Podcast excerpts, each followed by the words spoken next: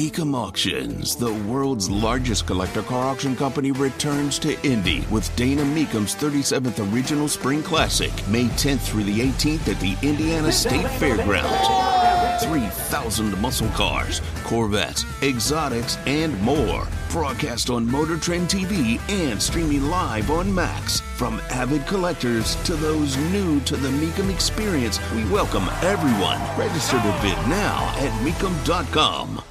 News 93 WIBC. My name is Craig Collins, filling in. I definitely had to check that it was Wednesday, as I uh, struggled to say that a second ago. They blur together sometimes, people, uh, with all the stuff we have going on. Uh, look, I, I, agree with uh, Tony. I agree with other people that I've heard say this that being a only Trump or a never Trump voter right now on the Republican side of the aisle is is silly.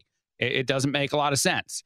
However, I'm going to throw out a however here there is one scenario where I will forever be only Trump. And I, I will say this till my last breath. I don't care. The world of aliens is a place where Trump needs to be our president because a presidential conference of some kind, a press conference that involves Trump and aliens, would be the best television in the history of the world. I, am not exaggerating. It would be amazing. Uh, the reason I'm starting out with that today on a morning show on a Wednesday uh, filling in for Tony and hopefully not sounding too crazy, is Tucker Carlson. Uh, yes, these are the dots. We're going to connect them together. Uh, Tucker Carlson came back yesterday. Um, well, came back again. He's now officially doing his Twitter show. I thought the first episode was actually quite good. I thought the production value was really good for a guy that's doing this pretty much on his own. Uh, I think he's still using his producer that he had when he was at Fox News. I'm not sure how many other staff members uh, they have. Obviously, they got camera operators and people. Um, but I and I don't know who's funding it. I, I don't know how any of that's working.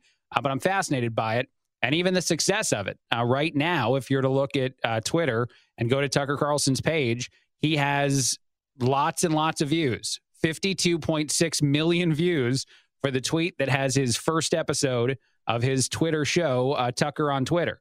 And he even actually already referenced during that show that they might leave Twitter if it winds up being a place that doesn't seem completely fair, hospitable for them, uh, which is which is interesting. And by the way, just for uh, frame of reference, the amount of people that would watch him on Fox News was like three million ish. Some I know more than three million, but certainly not fifty-two million. So Fox looks so dumb.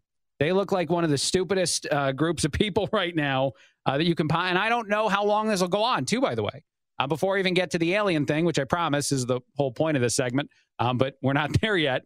Uh, what I think is very interesting about Tucker and his his Twitter um, thing that he's doing right now is that I don't know if it's protected or uh, somehow against the contract that Fox has with him.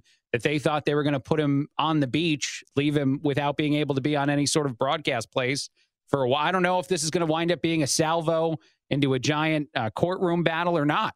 Uh, but it's fascinating to watch. The only time I really re- remember something uh, media wise that was as interesting as Tucker Carlson, it was Conan O'Brien and Jay Leno, and Conan getting the boot from NBC. It's it's that good from just a media standpoint. And then, of course, everyone who missed Tucker, missed Tucker's conversation uh, every night with you. Uh, that stuff is all all back. The the monologue version of the show is essentially what you got on Twitter. And he talked about Ukraine. He talked about Russia. He talked about a um, military operation that definitely seems to be um, a Ukrainian act because it benefits Ukraine quite a bit more than it benefits Russia. All that stuff is stuff we can talk about later on in the show. But the best thing he said uh, was he brought more attention to something that is happening right now on just one TV station in the country, on News Nation, uh, which is, I think, a pitch of that place is that it's supposed to be down the middle.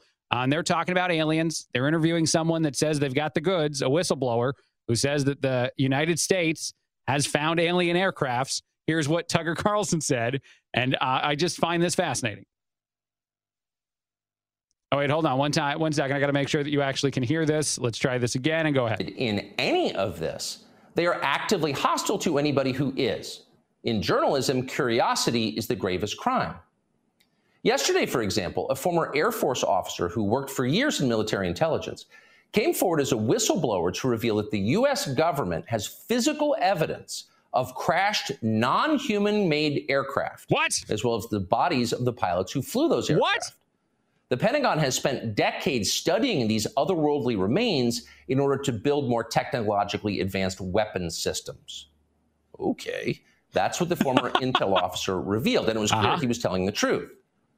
In other words, UFOs are actually real, and apparently so is extraterrestrial life. That's something. Now we know.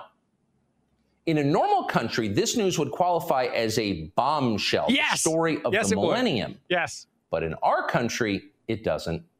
That that is insane. Um, News Nation is doing more and more reporting on this. They've interviewed the person who is this whistleblower. I think they'll interview them again on Sunday night. Um, I, I, don't know what to think. I'm, I'm, at a loss as to the the reaction to the idea that this is a real story that it's been hidden from us for this long, and that Tucker Carlson in episode one uh, brought more attention to this story than News Nation did every day that they've been reporting on it, and it hasn't been a lot of places. I, I'm not saying that I, I know anything more than you do and what I just played from Tucker, and I don't know what Tucker knows, but I, am fascinated by it. And so, again, and I'll just repeat this before I take a break uh, this is the only scenario where I'm a hundred, a thousand percent, a million percent only Trump.